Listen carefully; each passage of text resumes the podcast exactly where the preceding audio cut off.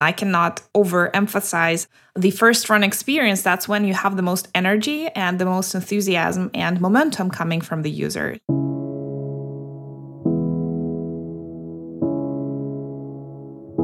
Hello, and welcome to MetaMuse. Muse is a tool for thought on iPad.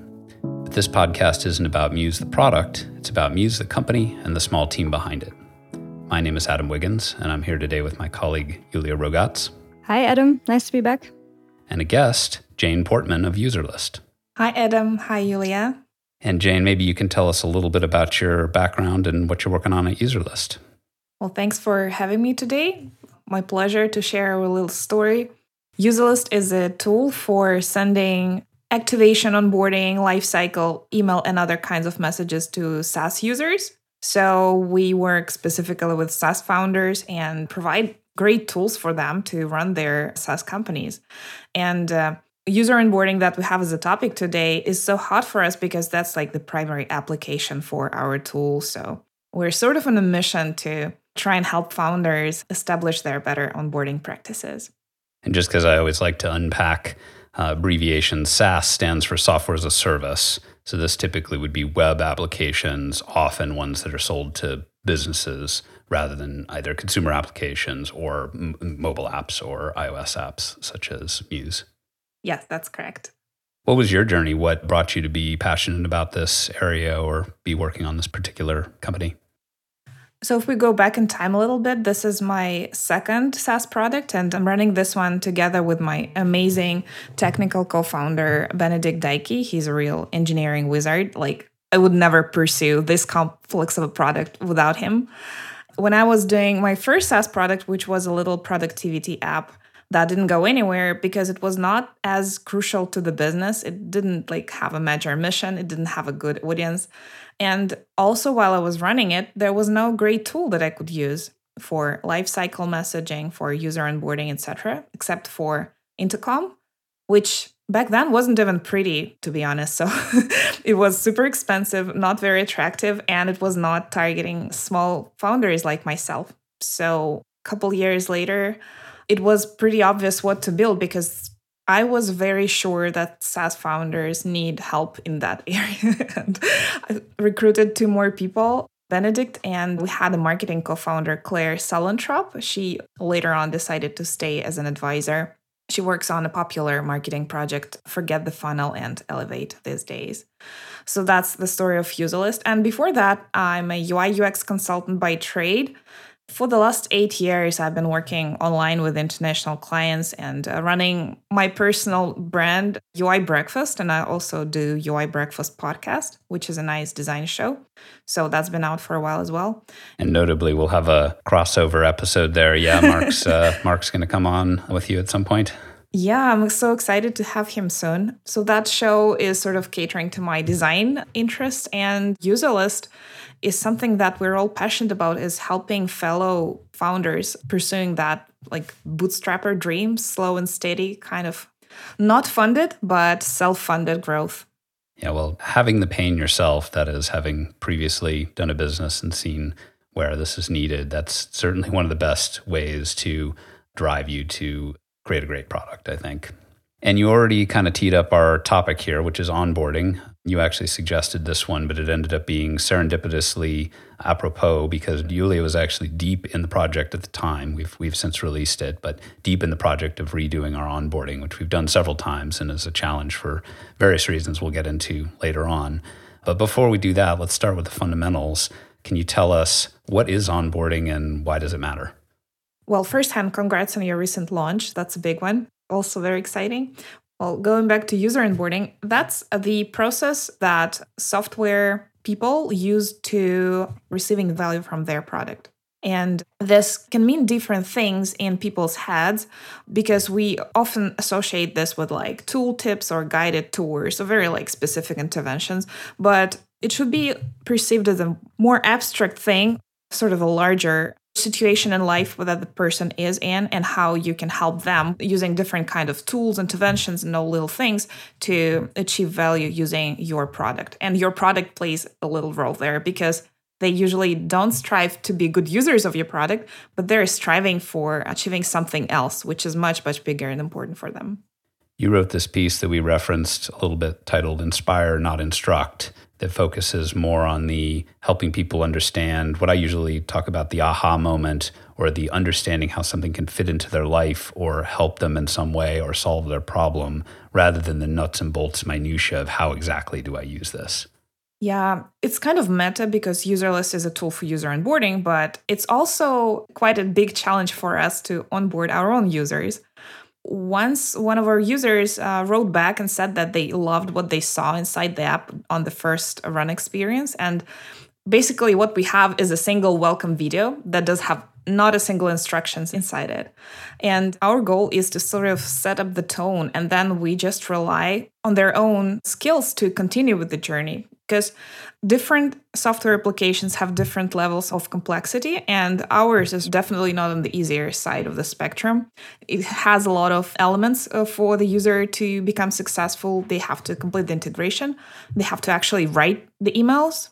Of course we do have like templates and everything else we can but you can take the horse to water, but you can't make them drink if they're not inspired. So we, we really strive for this inspiration component more than trying to like instruct them um, towards performing certain steps. And I suspect there's particular challenges when you get into B2B, as they call it, business to business stuff, as well as very technical products. We ran into that with Heroku. And it'd be interesting to compare that to the maybe the mobile app world a little bit later on. But Eli, I was curious to get your take on onboarding here. And again, this has some nice historical touch points for us in that we met at a company called Clue, a reproductive health tracker. And while we were both there, you were leading a project to build the out of box experience or the OOBE. It's kind of the cute acronym there. Yep. Uh, which you said maybe OOBE and onboarding aren't quite the same thing, but in any case, I'd love to hear how you think about this now being a veteran of having built multiple first run experiences for apps. Yeah, for sure. The way that I understand the OOBE or the out of box experience is basically the way that the user sets up a piece of software. In many cases, this is, you know, if you're installing something first, this would be part of the OOBE. If we remember, like for Windows users, I think this is still a thing where you have to double click on a thing and then you get the dialog, where do you want to install it to? So this would all be part of an OOBE. Obviously, in the app world, you just download an app from the App Store and then you open it. And then what happens in those first couple minutes, I would say, is the out of box experience. And so in the example of Clue, there was actually different guided steps to make you seed the app with some initial data. So it would ask you how old you were, if you remember when your last period was, if you know roughly how long your period is. And based on the data that you input there, you will then end up at basically the app's main screen that already has a little bit of data filled in. So this was both a way to kind of get to know the user and get information from them that are relevant for the app to work correctly and also avoid then bringing them to an empty start screen basically because if you have an app that's fundamentally about data input the first thing that you see being an empty screen is kind of uninspiring, of course. And so to compare this with the Muse experience, I think what we're trying to do with the onboarding here is to both inspire them to realize what the product is about and how it could fit into their lives, but then obviously also teach them how the app works. And Muse, as we all know, is kind of a, a pro tool that does things quite differently from other apps. So some of the gestures are fairly hard to discover on their own, which is, I think, why it is important to teach the user a little bit on how to use the app without overwhelming them with too many things all at once, but at the same time also show them a little bit of content, motivate them to get some of their own content in. And so, based on all of these incentives, we have tried to put together a little onboarding, which I think we will get into this later, that hopefully brings all of these components together. I'm super curious to hear what you decided on that because you have so many hidden things in Muse and um, that really requires some instruction. So, what is the form and shape that you decided to go with? Well, we've historically been through a couple different steps here. I think the very first version, when we were still in beta, was basically just an empty board with two or three cards on them. And one of them, I think, was a, a pretty long text describing what Muse is about and obviously that was neither teaching the user anything nor being particularly inspiring because the last thing that people want to do when they first open an app is read a huge block of text. So that was discarded fairly soon. In our defense, I'll jump in and say that the very earliest onboarding was actually that we didn't let anyone try the app unless one of us was sitting right there to help them. Oh, that's right. Yeah. So the very first onboarding was what you might call white glove or high touch, which often goes with, yeah, high end kind of enterprise sales type products, but also, I don't know, maybe something someone like Superhuman has kind of popularized this a little bit, at least in the tech world's imagination but yeah, we would just sit there either in person in some cases or over video chat and either first give them a demo, try to show them what they can do with it once they get better at it. But then once they're in it, kind of direct them around a little bit. And then, you know, that obviously wasn't very scalable, but it was a good place to start where we combined the usability test with a user interview with an onboarding was kind of all one thing that was just done completely outside the software. Yeah, that's right. So I think the thing that we did after this was to focus more on the inspiring part. So to really show people what you could do with Muse, what a Muse board looks like when it's filled with rich types of content. So we actually had a fairly extensive bundle of like pre-made onboarding content. I think it was one main board and then maybe five other different boards and different topics inside there with some you know hand drawings or sketches on there different types of links pdfs basically every content type that's supported in muse was in there but there was no instruction at all on how to use the app. So people were kind of left to just explore on their own which i think worked well in some regards. But i think one thing we also learned there is to just throw a bunch of random content at the user without any context on why this is important or why they would care about it seemed a little bit weird to users as well. Like they come in wanting to do a certain thing, and if they then find a board that outlines, you know, notes on a book that someone wants to write, that maybe doesn't align at all with what they're interested in. And so where we went from there, I think, is was to try a little bit more of a learning the Muse interactions based on a stack of cards that was in your inbox, like right when you launched the app. That was basically just a blank board. And I think something like 12 or 15 cards that are arranged in a little stack in your inbox. This is where your content lands when you bring anything into Muse. And that definitely had a little bit of a threshold for users in terms of figuring out what to do with that stack of cards. I think for some people, and even if I remember correctly, during one of the app reviews, this was actually reported as a bug. Like there's a bunch of cards or like a bunch of little things hanging off the side of the screen, and we don't know what to do with it. Yeah, in the ideal world, it was sort of poking out, and it would tempt the user to grab it and drag it out. And it's a way to kind of draw you into that interaction without explicitly saying it. And I think that did work in a lot of cases. I ran some usability tests where I saw people be kind of puzzled what's going on with these things on the side. And when they pull it out, they have kind of an aha moment and a sense of delight at having kind of figured something out. But just as often as not, it was uh, what's going on here. This app looks broken. yeah, exactly. Yeah, and I, I, definitely think the moment of like when you do figure out what to do with it, and then you realize, okay, you can drag these things around. There are a couple just you know, I, th- I, think it was like a gardening project. So we had like a set of cards that had some inspiring images, uh, then a little bit of text explaining what Muse is and what you can do with it. It also pointed you to a little panel that you can open from the main menu that we call, I think, just the Learn panel, that had some of the main interactions of the app explained just with some icons. And it seems like most people figured out how to use that. And then, notably, a while later, we actually introduced our handbook, which I think there was an entire podcast episode on this, but uh, we really went through lengths of recording videos of basically every interaction and everything that you can do inside the app and put it on a website.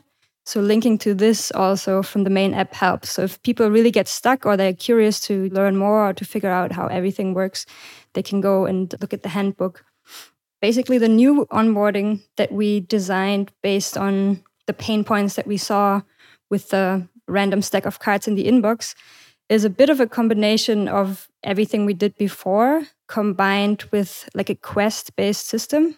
So our main incentive here was to motivate users to figure out the app while using the app without necessarily forcing them to do something in a certain order or I think we all know these types of onboarding tutorials where you first open an app and they, they really don't let you do anything but click on the thing where the arrow points.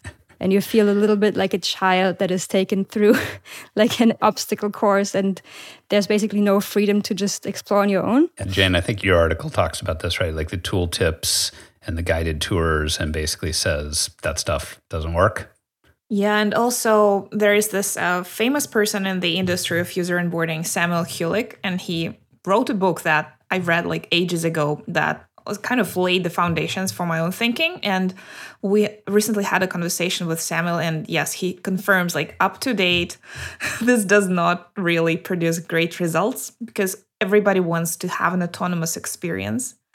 They want to explore things on their own at their own pace, while tooltips like enforce working within the UI at some predefined scenario. And this is just not a great practice.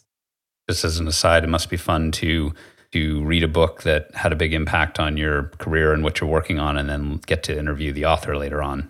Yeah, and we've been friends with Samuel for many years as well. So we have this kind of multifaceted relationship, uh, him influencing my thinking because he's the UX consultant who only does onboarding for the last decade or so it's interesting how life has unfolded that these days we're also establishing ourselves as an authority in user onboarding because we have a tool for it. And like, I don't want to personally compete with Samuel's thinking by any means, and neither do I want to reproduce his ideas, but it's so amazing to be thinking in the same direction, sort of.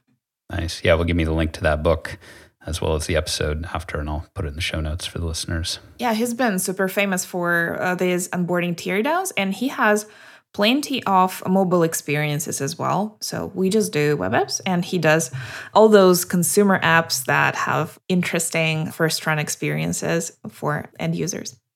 Now, Yulia, I think you were about to start talking about how we landed on the onboarding we have now, maybe called the Quest style. I'll use this opportunity to tell a little anecdote from my own history, which is that many years ago, I worked on this kind of a side project, some online multiplayer games was kind of early days of the internet in the 90s and ended up doing an onboarding experience. I wouldn't have called it that then. I didn't know that term, but that first run experience to help someone learn the game. And the one I was inspired by was, or there was another game similar, kind of one of these kind of D&D style online multiplayer games. And in this particular game, you had a magic sword that you started out with when you began the game. and I thought it was very clever because the sword would just talk to you and tell you what it thought you should do. So it would say, okay, maybe you should go over here now. Maybe you should try talking to this person. Maybe you should pick up this object, and would kind of take you through a bit of a, a of a sort of a step by step tutorial. But the great thing was, it was just saying that you could do whatever you wanted, and you could just ignore it. and in fact, if you got annoyed and tired of it talking, you could just drop the sword and walk off. You basically just throw it away. So it was a really nice way to both give that guidance for someone that wants it, but then not take away in any way the user's sense of agency or freedom. Nice. I think that reminds me a little bit of the little animated paperclip character in early versions of Microsoft Word. I don't know if they still do this, but I have a very strong memories of like my young teenage years having this little paperclip sit off to the side and telling me things that in most cases I didn't really want to know, but sometimes also just helpful tooltips. But I think you also could, if you get annoyed by it, you could just remove it completely from your view, I think. Well, notably there, I believe this fellow's name is Clippy and has become a punching bag for sort of dumbing down professional products in the software industry. So while on one hand, I think maybe had some good intentions in many ways, represents for a lot of people what's actually wrong with tutorials and software onboarding. Yeah, I agree. It could also take forms of different animals in addition to the paperclip, I recall. I did not know that. Yeah, the amount of work they put into making that thing be really distracting was quite outstanding, I have to say. We've just talked about how important it is to keep the user autonomous in their journey, but on the other hand, as a UI UX person, I cannot overemphasize that the first run experience, that's when you have the most energy and the most enthusiasm and momentum coming from the user. So those like first few steps that you make really mandatory yes sure you have to make them shorter so that they can then autonomously explore the app but on the other hand you shouldn't really neglect that energy that's coming with it and if those steps are predefined that you might still want to take advantage of that momentum that the user has that very moment so it's not always that you just leave them hanging sometimes you really have to enforce something Yeah, and I think we struck a fairly good balance with the new onboarding in Muse. So, what happens now when you open the app for the first time and you made it past authenticating yourself? You get onto basically a root board that has a couple cards on it. One is another empty board, one is a text card, and then there's another little text card on the side that just gives you a very brief intro about what Muse is and why you should care about it. And then the other text card is basically already a mini tutorial or suggestion. It just says take this card and zoom into the empty board next to it and then drop the card there. And notably, this is one of our, I would say, most complex or surprising interactions. We often get people to write in feedback that they can't figure out how to move a card between a board. And based on this, it actually seemed like a lot of users really couldn't figure this out. So we decided to make this sort of key interaction to be the first thing that we're trying to teach users. In a way, also because we think that it gives users a good idea about how Muse is different from other tools. It immediately teaches you this, you know, you can use both hands. It's not all just use your finger to do something. You can use one hand to pick up a card and then you can use the other hand to do something else. So teaching people how we're doing things a little bit differently from other apps was quite key to us here. And then once you completed this first task, basically, we guide you to open a little panel that then has a list of other interactions that you can do in Muse. And they're laid out as a sort of checklist, but you're also free to just close that panel and explore on your own. And the next time you come back, you can come back to it and open it again. So it's not like it forces you to do these things and do them in a particular order but it does sort of give you a rough set of what basic interactions are possible in the app and it entices you to explore them a little bit. And if you get stuck on any of them, you can actually, and this is where we're making use of the handbook and all those video content that we created to really teach you in a visual way how the app works. If you get stuck anywhere, you can tap a little button for each of the tasks and it actually drops some cards into your inbox. When you drag them out, you'll see that they're like a little instructional card that explains how a certain thing works, and then also a card that plays the video. So, a, video of demonstrating basically, you see two hands on an iPad actually doing the thing. So, this way, we're really trying to explain to people the things that are possible in the app and then also motivating them to add a little bit of content of their own and to basically start exploring how the app feels when they use it for a real project.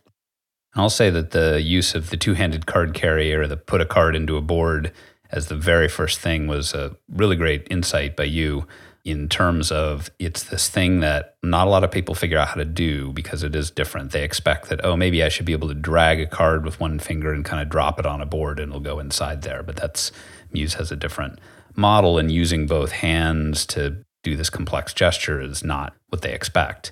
But we also see that when we show that to people, in many cases, just through our support channels, they write in and ask how to do this, and we explain it somehow or send a video or something. And then they have this, oh, that's amazing. I love this. It feels interesting. It turns on a light bulb a little bit. So maybe to Jane's earlier point of they have this energy right at that moment to try to kind of challenge themselves a little bit or try something a little different and it's something that's hard to figure out on your own but if we guide them to doing it and then maybe you have a not only a little light bulb about here's how i do this specific thing but a light bulb of like you said this app works differently. I can use both my hands. I should be prepared for a slightly different experience. Um, buckle in for a different experience. I'm curious you have such amazing videos with this over the desk camera and the hands using the ipad and everything how did you produce those? Are there any secrets? Because like you can't really do that on your own. Do you have some magnificent video editor hand or any other secrets? Yeah, that's our colleague Mark. So he set up a little home recording studio which is not too fancy. I think it's sort of a boom arm that holds everything's recorded with an iPhone camera, which of course are amazing these days. They do, you know, 4K, 60 frames per second. And then the lighting turns out to be a really key mm, thing. Mm-hmm. So getting some lights on all sides so the shadows aren't too heavy. We talked about this a little bit in another podcast episode that I can link back to, but basically kind of came down to a combination of these a few pieces of equipment using the iPhone camera and then what for me was a surprise, which is filming a screen seems weird to me, but actually works really well because the high quality of cameras these days combined with the brightness and pixel density of the iPad screen means basically looks great. So it's an actual screen recording. That's uh, quite amazing. I thought it's a combination of some magic editing, as they do. Right. Sometimes I've seen, um, I read a post somewhere of someone doing this for, I think, an iPhone demo video where they essentially did like a green screen or a chroma key on the phone screen. And then they record the hands doing the motions and then they record a screen recording and composite them. And that would be nuts for us to do. I mean, even aside from that we're a small team and just don't have the resources for that kind of thing, it's also that we have these really complex interactions and trying to replicate them twice, once for screen recording and once for like recording the hands would be tricky. But yeah, weirdly enough, just filming an iPad screen works fine. And actually, I'm pretty sure that's what Apple does for a lot of their videos too. So I guess it works.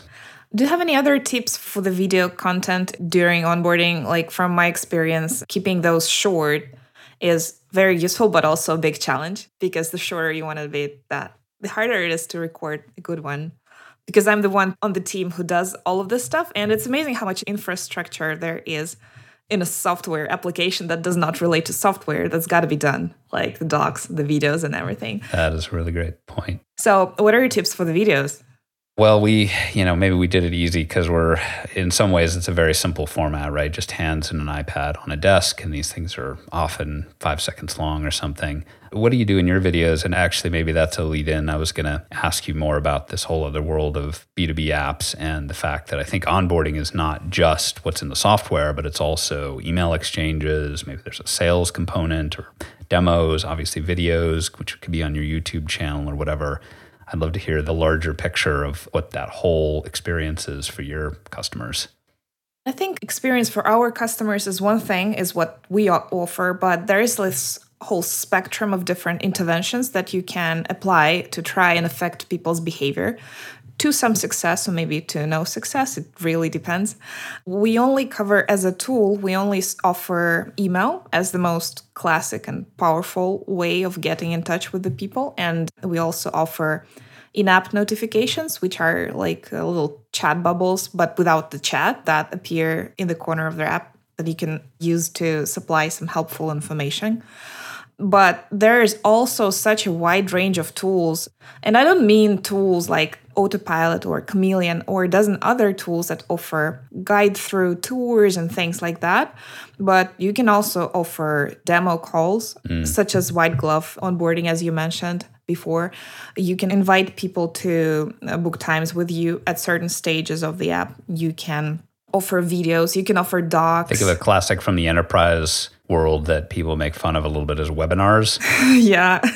they sound super cheesy, but it actually does work. You know, it's a little more scalable than a one on one thing, but you get on a live video call and you can kind of walk through some script, but then you can also answer people's questions. That sort of thing can work really well for the right kind of product. You can do office hours. Uh, you can do an online community where people try and even help each other. But I would never recommend doing that at a small scale because it takes so much energy to support that. But yeah. if you have that, there's this people out there who seem to be you know revived by communications with others. Like we're not among those. So having multiple mm. customer conversations in a forum that would like drain our productivity to zero and we'll never get things done. So maybe later when we have like a community manager or someone. And also the docs videos everything that's in this materials ecosystem that you can produce and help the people there's this delicate play of the formats and different calls to actions that are all around the place in the emails and inside the app. For example, in Muse, if you have a handbook, how do you help people open it? How do you leverage this uh, different experience? You have the app and you have the browser. How do you not lose the traction? It can be really, really different for multiple products. So you put together is this delicate play, and then it's usually traditional to have email as sort of the main thread where you pile up those interventions and offer different kinds of help along the cycle. And uh, there might be opinions. For example, there's this wonderful email expert called Val Geisler, and she's amazing. She has wonderful email onboarding tear downs. But she says that whatever you undertake that makes you send less email is not great. Well, we might be missing out on that, but we do think that less stuff is actually better. and the best email is that the one that's not sent. So we highly encourage our customers to use behavior data to actually filter out some of the communications that are already irrelevant. Like if the feature is used, there is no need to promote it anymore. In the ideal world, the user will just like figure out themselves and not have to do anything. So yeah, it's so interesting. It's so specific to a particular product. The email one is, I think, worth drilling in on a little bit there. I mean, you mentioned it as being kind of the standard or the center point for the back and forth. I think that's really true in yeah B2B enterprise stuff, which is where I spent a lot of my career. It is unusual, perhaps even non-existent for consumer applications. In fact, we're in an age now where I know younger people that just don't have email, right? That's just not part of their world. And in any case, the way that, for example, the App Store and, and so forth is set up really doesn't encourage that sort of thing. We discovered, that is, say, Muse discovered pretty early on that this was a really important channel for our target audience because our target audience tends to be kind of thoughtful reader types. They like reading and writing long form things. And so we made the perhaps controversial choice to ask for an email right off the bat. We don't ask for name or anything else like that, but we want to be able to have that direct communication channel. And if you send feedback from the app, that comes from your email address so we can reply to it and we don't use it for a lot. We don't do any kind of like drip campaigns and stuff like that. I know that sort of thing is very standard. When you sign up for Notion, you get a series of emails saying, "Here's some information for you know your next step in using the app or whatever." But yeah, it, it seems to me like email, at least certainly for us, and definitely in the more B two B world, is a key piece. How do you think about or or how do you approach this whole world of I don't know drip campaigns and follow ups and that sort of stuff? Your app is really at that price point when you've got to have a more serious relationship with the people about their billing, about their content. And you really have to use email at least a little bit to make sure that this relationship and that this content is intact if they lose like their device or something like that. Isn't that true?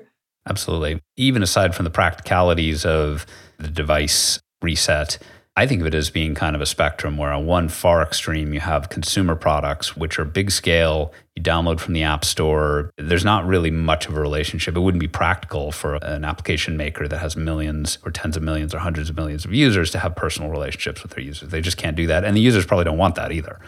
And then on the other extreme, you might have the classic you know multi-million dollar top of the market enterprise sales where it's you know you have a personal relationship with your salesperson you go out for steak dinners they come to your you know your wedding or whatever that like really really deep long-term relationship. And then of course there's a bunch of stuff in the middle. I think for muse we kind of discovered that we ended up maybe kind of in the middle, a little closer to the lightweight side, but having that email so we can build a personal connection. When you send a message with a question, you get an answer from some me or you there or someone else on the team.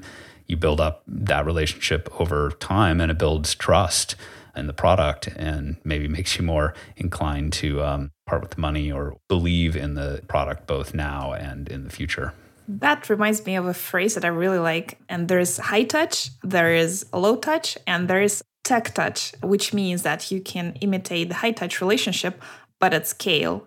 Because you have like thousands of downloads and you can't really honestly offer your hand to everyone, but you can offer your help using automated means. And then some of the people will use it to generate genuine relationships. I'm a little bit, and again, I'm curious to hear what you think about sort of the drip campaign method. I'm a little skeptical of some of that myself when I get those follow up emails from a product I just signed up for. I don't really tend to read them that much.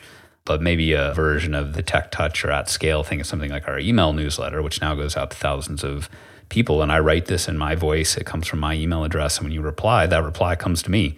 And depending on the, the issue, we get more or less responses. But I respond to every single one of them. And I really enjoy making that connection with our audience and with our users. We'll see how that scales over time. Already with this recent launch, we found ourselves pretty buried under the communication, but that's important to us is to feel connected to the folks that we're helping or trying to help with our product. Yeah. As makers of the tool that does that, we're under no false impression that this is a magic bullet to nudge people with email. But it's still the most reliable channel. So you can use this to make super personable prompts, and then maybe that will result in some real life communication. And that's as much as you can do if you don't have any other channels, you can't really call them. Well, unless you ask for a phone number, which also is an option. Mm-hmm. But that's as much as you can do as a founder to get in touch with them. Yulia, I know you've done a lot of kind of usability tests, and in particular, kind of there's the ad hoc form of usability test with, you know, grab a person that's nearby, a romantic partner, a roommate, a family member, yeah. as well as maybe the slightly more structured, try to reach out to people you know are in your target audience, but you don't know personally how do you think about that as fitting in with, and, and particularly for this recent Muse onboarding? And we're a little bit restricted in the in person usability test these days, but what's your approach there? Yeah, I actually think doing the in person sort of ad hoc usability tests where you actually watch a person use the app for the first time are super helpful and super insightful because I think you often tend to have the user stumble over certain things and then eventually they'll figure it out, which is probably fine. But to actually identify those initial hurdles, it's quite hard to do that just by looking at maybe, you know, aggregate analytics data or something like this. So actually physically watching someone use your app, get really stuck or frustrated with something, then figure something out, having the aha moment is always super insightful. And it's also always a little bit painful because, of course, you know, if this is a piece of software that you look at every day because you're developing it, you develop a certain blindness to certain things. So seeing someone get confused by something that you just take for granted is, yeah, is obviously always a little bit surprising. But it is super important to do these tests and to take your learnings from there. So we did this a little bit with the current onboarding and definitely restructured a few things. Like some of the wording wasn't quite understandable to people, but where we were maybe using some internal words that for us is super clear what they mean, but the user who sees the app for the first time is not quite clear on that terminology. So this is always a good sort of feedback check if people actually understand the way you communicate. And then on the bigger scale, I think what we're trying with this new onboarding as well is to actually try to measure the success of how well users are onboarded. And I think that the task list that we came up with basically lends itself really well to this. So whenever the user completes a task in the list, we send like an event to our servers, and based on that, can calculate a sort of onboarding score that each user has. So how many of the basic interactions have they performed at least once? And then based on this, you could imagine doing some A B tests. Maybe you reshuffle things, you slightly change the wording on a couple items, and then you can compare the score of that version versus the other version and see if, you know, those small tweaks really make a difference in the long run. Were there any surprising discoveries that you've learned using these A B tests? I think one of them is still the basic interaction of picking up a card and then dropping it into a board after you zoomed into it is still not clicking with quite everyone, even though we feel like we're explaining it the best that we can. And maybe that means that it's still just too weird and people just aren't used to doing these things. Or maybe it means that we have to think about explaining it better again. Or maybe it also means that the interaction just should be changed and maybe we should come up with a different way of doing this. So, definitely by looking at the data we have now, there's quite a few things that we want to try to tweak and potentially do differently. So, it's quite helpful to have that information. Also noted on the split test front, I think we, you I should say, ran the initially ran the previous onboarding, which was this deck of cards garden thing, kind of alongside the new onboarding. Yeah. And so then we could just compare how far looked at those aggregate analytics to just see in general the people that in this group got this far and the people in this group got this far. And I think that's a we don't have a necessarily a lot of split test work on our team. We've done a little on the website here and there just to try some small ideas. But this is a practice that I know a lot of Silicon Valley firms, speaking to a product manager from Pinterest some time back, that said they had a really good practice of they never rolled anything out without kind of a 90 10 split test that even the new thing would be up alongside the old thing for a week and they could look at some of their core metrics and just sort of first of all make sure nothing regressed but also have a pretty specific idea of well success is we're rolling out this new thing. It's not just that we like it better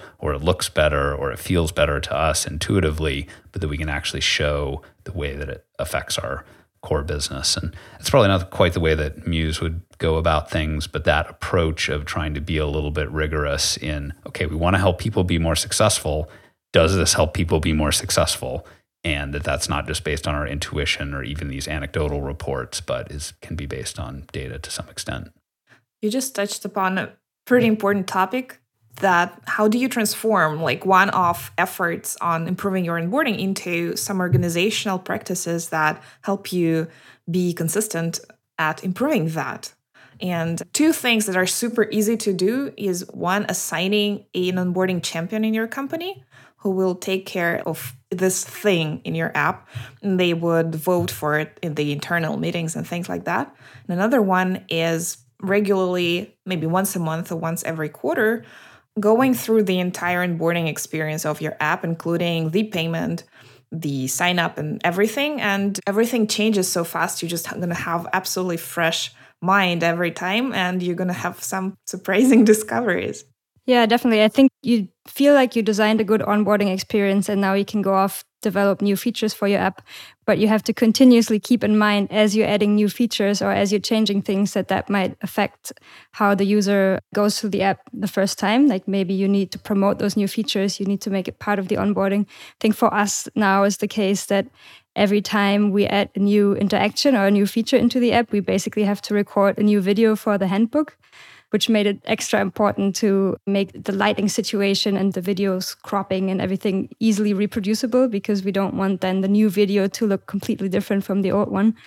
But yeah, definitely agree to what you're saying to always keep this in mind and to regularly revisit it and see if it needs to be adapted to how your app evolved since. I once interviewed Max Seelemann of Ulysses, and I know you've mentioned Ulysses a bit on this show. Yeah, I'm a fan. And they have so much of this infrastructure in different languages that introducing new features and producing materials to support that in like dozens of languages, it's an enormous part of what they do as a company. Like you can't overlook that by any means. And once you start to localize, you make the cost of every change higher and yeah, adding on to your earlier point, I think, which is that the onboarding tends to get less tension just because it's naturally in front of not only your team members, but also your longtime users, because of course they go through it at the beginning and not. So even if you're in good touch with, you know, we tend to have the best relationships and the most ongoing communication with our customers. Those are sort of by definition people who've already not only successfully onboarded, but found value for the app in their lives enough that they're going to pay for it. And so as a result, the onboarding experience is something that we just personally see less of. And you can go back to run through it again and realize ways that it's come out of date or there's rough edges or something's changed in a new version of the operating system that makes something funny about, you know, the screen where you type in your access code or what have you.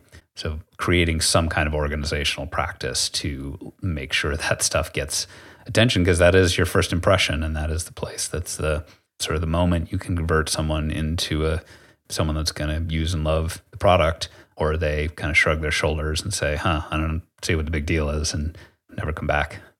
And it's so much economically viable to invest in that because sales and marketing costs are enormous compared to the cost of these little interventions that you can add to like dramatically increase the activation rate and just make better use of your marketing money at scale with every single new user. So virtually any improvement is a great improvement.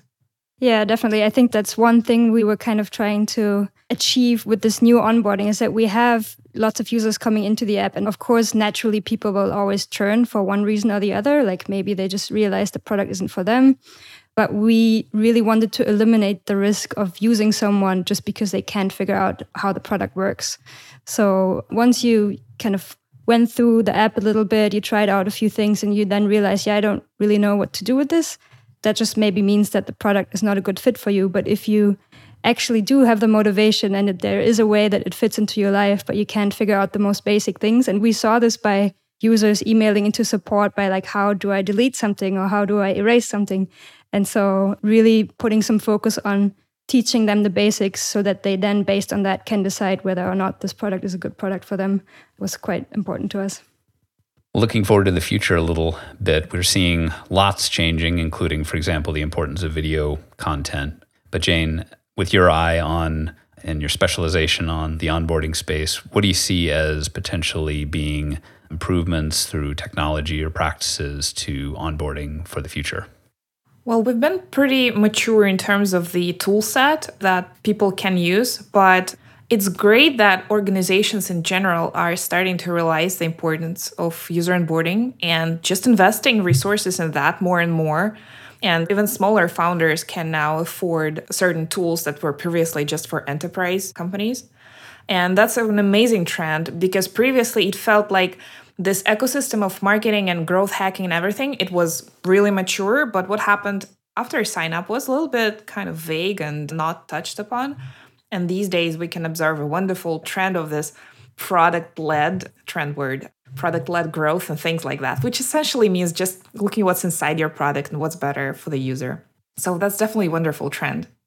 Yeah, that's a great point. The cultural awareness, whether that's within a particular company or in the whole industry, you know, we saw that happen in this huge way with design, for example. It's not that design didn't exist before, but it came to be something that probably originally pioneered by Apple, but now it's in the zeitgeist where people say, okay, we should be thinking about design as a first class thing. And I think onboarding is not something that has that same awareness as this is a critical piece of any product that you ever build. It's a huge opportunity both for your product and for your marketing, and it deserves its own attention and name and people to think about it, like you said earlier, like the assigning an owner on your team.